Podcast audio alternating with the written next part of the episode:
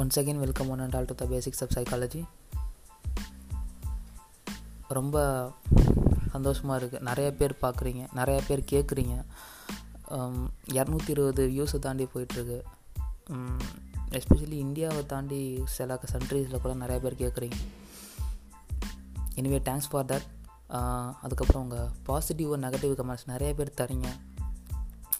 So அதனால மட்டும்தான் நான் கன்சிஸ்டன்ஸியாக என்னால் ஆடியோ போஸ்ட் பண்ண முடியுது. உங்கள் டைமை எனக்கு கொடுக்கறதுக்கு ரொம்ப நன்றி. இன்றைக்கி நான் இன்றைக்கி நான் பார்க்க போகிற டாபிக் வந்து லேர்னிங் லேர்னிங் லேர்னிங் அப்படின்னா என்ன? ஒரு படிப்பினை கற்றுக்கிறது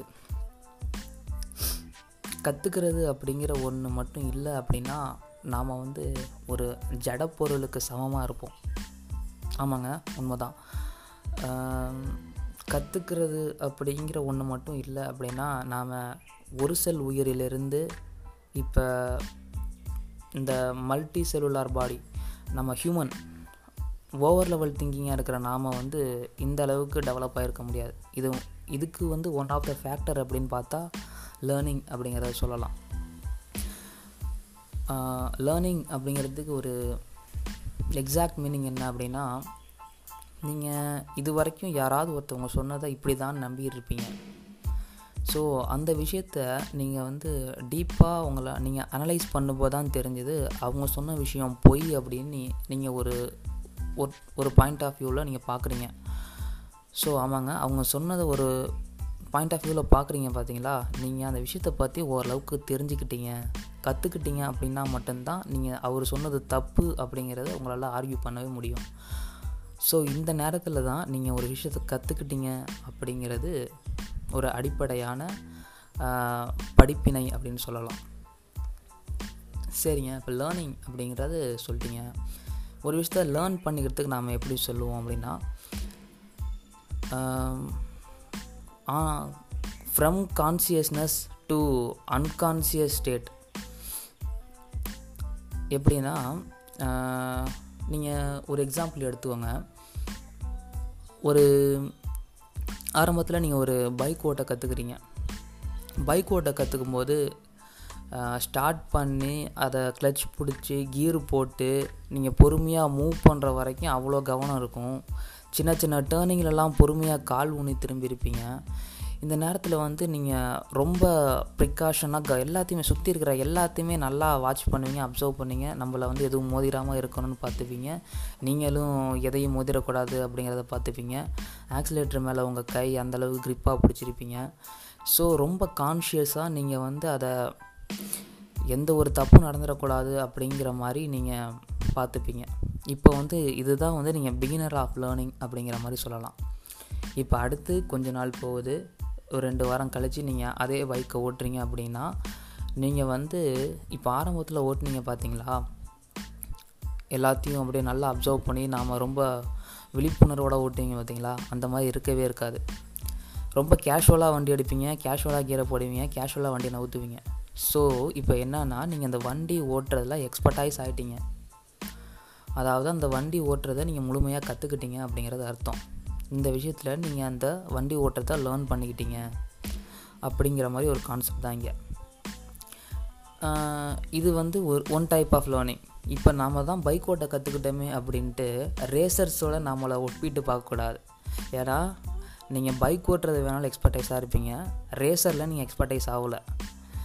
ஸோ இது என்னன்னா இதில் என்ன குறிக்குது அப்படின்னா நீங்கள் எதையுமே வந்து அந்தளவுக்கு முழுசாக கற்றுக்கலை இருந்தாலும் நீங்கள் ஓவர் லெவல் திங்கிங் வச்சுக்கிட்டு அவங்களோட போட்டி போகணுன்னு நினைக்கிறதும் ஒரு வித மூடத்தனம் அப்படிங்கிற மாதிரி சொல்லலாம்.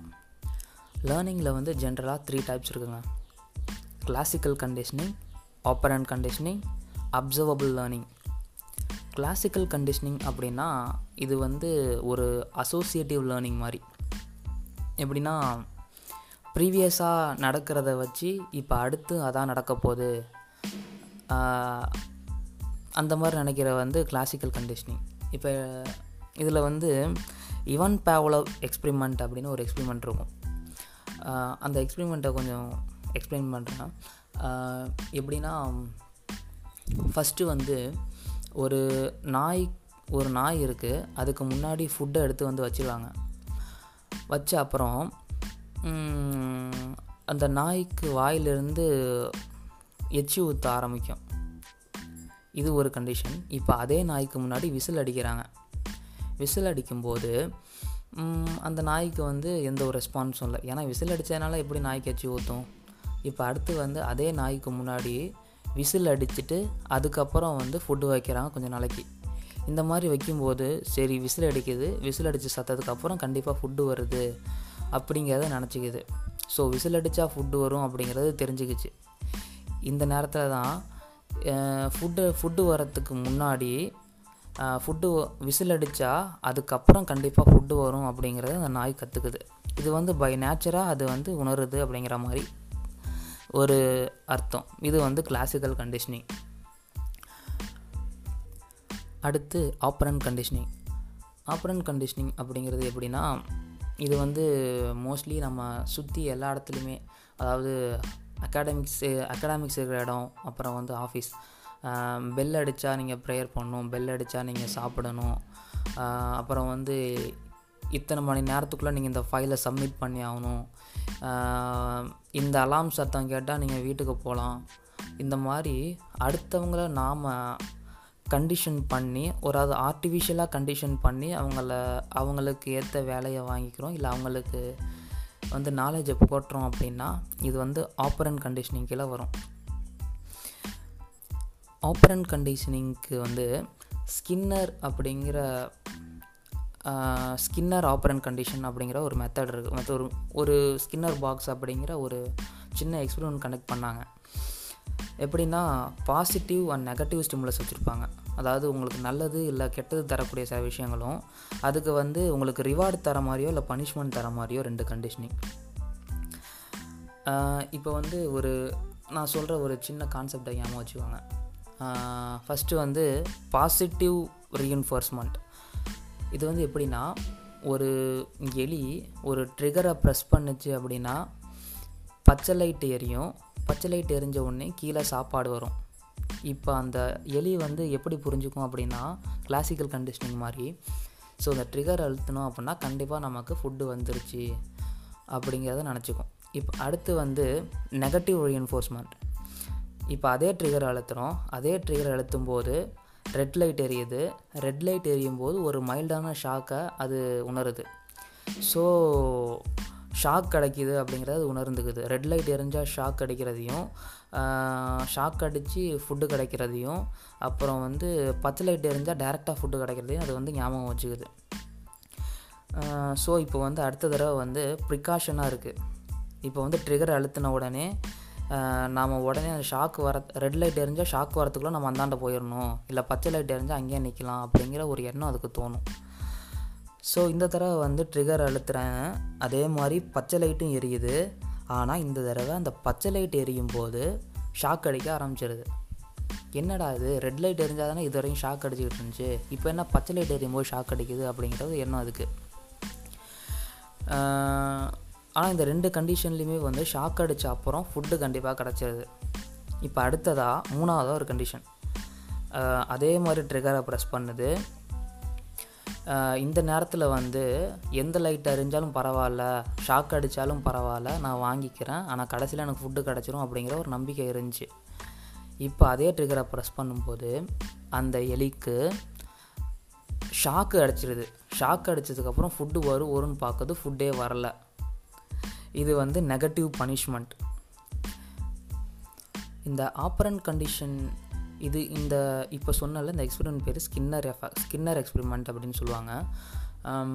இந்த ஆப்ரன் கண்டிஷனல் மூலயமா என்ன சொல்கிறாங்க அப்படின்னா ஒரு ஸ்டிமுலஸை கொடுத்து அதுக்கேற்ற ரெஸ்பான்ஸ் அது கொடுத்துச்சு அப்படின்னா நமக்கு பை ப்ராடக்டாக சில விஷயங்கள் கிடைக்கும் அப்படிங்கிற மாதிரி ஒரு நம்பிக்கை. இந்த எஃபெக்டை பேஸ் பண்ணி தான் மோஸ்ட்லி ஸ்கூல்ஸ் அப்புறம் நீங்கள் டைமிங்க்கு பஞ்சுவலாக இருக்கும்னு நினைக்கிறது மற்றவங்கள பஞ்சுவலாக இருக்கும்னு நினைக்கிறது எல்லாமே நமக்கு ஏற்ற மாதிரி நாம் அவங்கள டியூன் பண்ணிக்கிறோம். இது எல்லாமே நம்ம ஆர்டிஃபிஷியலாக அவங்கள டியூன் பண்ணிக்கிறோம். இதை வந்து ஆப்பரண்ட் கண்டிஷனிங் அப்படின்னு சொல்லுவாங்க. அடுத்து வந்து அப்சர்வபிள் லேர்னிங் இதை அப்சர்வபிள் லேர்னிங் அப்படின்னு சொல்லலாம் அப்படின்னா நாமளாகவே வந்து ஒரு விஷயத்த கற்றுப்போம் எடுத்துக்காட்டாக ஒரு ப்ராப்ளத்தை வந்து யார் உதவியும் இல்லாமல் நாமளே சால்வ் பண்ணுறது ஒரு விஷயத்த முழுசாக ஏற்கனவே பண்ண விஷயத்த வச்சு அந்த விஷயத்த நாம் பண்ணுறது புதுசாக கற்றுக்கிறது எல்லாமே அப்சர்வபிள் கண்டிஷனிங். அப்புறம் இன்னொன்று வந்து அப்சர்வபிள் கண்டிஷனிங் அப்படின்னா இது வந்து குழந்தைங்கள்ட்ட நிறையா பார்க்கலாம் நாம். சின்ன குழந்தைங்க எல்லாமே எப்படின்னா தன்னுடைய அப்பா அம்மாவை வந்து இமிட்டேட் பண்ணும் மோஸ்ட்லி. ஒருத்தவங்க பண்ணுற மாதிரியே திரும்பி திரும்பி பண்ணும். இது அந்த ஸ்டேஜில் வந்து நான் அப்போ தான் வந்து ஒரு மூணுலேருந்து நாலு வயசுக்குள்ளே ஒரு மனுஷன் அப்படிங்கிறவன் வந்து தன்னுடைய வாழ்நாளுக்கு தேவையான எழுபத்தஞ்சி சதவீதம் கற்றுக்கிறத அந்த மூணுலேருந்து நாலு விஷயத்தில் க நாலு வயசில் கற்றுப்பான் முழுக்க முழுக்க வந்து அவன் மற்றவங்கள இமிட்டேட் பண்ணியே நிறையா கற்றுப்பான் ஸோ இது வரைக்கும் லேர்னிங் அப்படிங்கிறத நாம் என்னன்னு பார்த்துட்டோம். இப்போ அடுத்து வந்து லேர்னிங் அப்படின்னா எதெல்லாம் இல்லை அப்படிங்கிறத பார்ப்போம். லேர்னிங் அப்படின்னா நீ தான் சொன்னியடா ஆரம்பத்துலேருந்து நாம் என்னென்ன கற்றுக்குறோமோ எல்லாமே லேர்னிங் தான் அப்படின்னு சொன்னீங்களே அப்படின்னா இல்லைங்க சில விஷயம் லேர்னிங்லாம் இல்லை. நீங்கள் மூச்சு விட்றீங்க அப்படின்னா அதெல்லாம் உங்கள் நீங்கள் லேர்ன் பண்ணிக்கிட்டலாம் மூச்சு விடல நீங்கள் சர்வை பண்ணும் அப்படின்னா நீங்கள் கண்டிப்பாக மூச்சு விட்டே ஆகணும் அப்படிங்கிறதுனால தான் நீங்கள் மூச்சு விடுறீங்க. அதனால் அதெல்லாம் ஒன்றும் அந்த மூச்சு விடுறது உங்கள் உடம்புல ரத்தம் பரவுறது உங்கள் லிவரில் லிவர் எக்ஸ் லங்ஸ் எக்ஸ்பேண்ட் ஆகி மறுபடியும் கண்ட்ராக்ட் ஆகுறது இதெல்லாம் வந்து நான் சாதாரண விஷயம்னு சொல்லலை. ஆனால் இதெல்லாம் லேர்னிங் இல்லை. அப்படிங்கிறத நீங்கள் புரிஞ்சுக்கணும். லேர்னிங் அப்படிங்கிறது உங்களுடைய மனப்பான்மையை வந்து மாற்றணும் நீங்கள் கற்றுக்கிட்டு இதெல்லாம் சில விஷயம் தப்பாக இருக்குது அப்படிங்கிறத நீங்களாக லேர்ன் பண்ணி நீங்களாக ஒரு இதை புரிஞ்சிக்கிட்டு அதுக்கப்புறம் பார்க்குறீங்க பார்த்தீங்களா அதுதான் லேர்னிங் எனிவே ஓகே லேர்னிங் அப்படிங்கிறத பற்றி ஓரளவு டீட்டெயிலாக பார்த்துருக்கோம் அப்படின்னு நினைக்கிறேன். ஏதாவது கமெண்ட்ஸ் அண்ட் சஜஷன் இருந்தால் கண்டிப்பாக நீங்கள் என்னோடய மெயில் ஐடியில் சொல்லலாம். இல்லை நீங்கள் வேறு எதனா டிஃப்ரெண்ட் கான்செப்ட் டிஸ்கஸ் பண்ணும் அப்படின்னாலும் நீங்கள் சொல்லுங்கள் அந்த கான்செப்ட் டிஸ்கஸ் பண்ணலாம். Until then signing off. This is vasan saravanan bye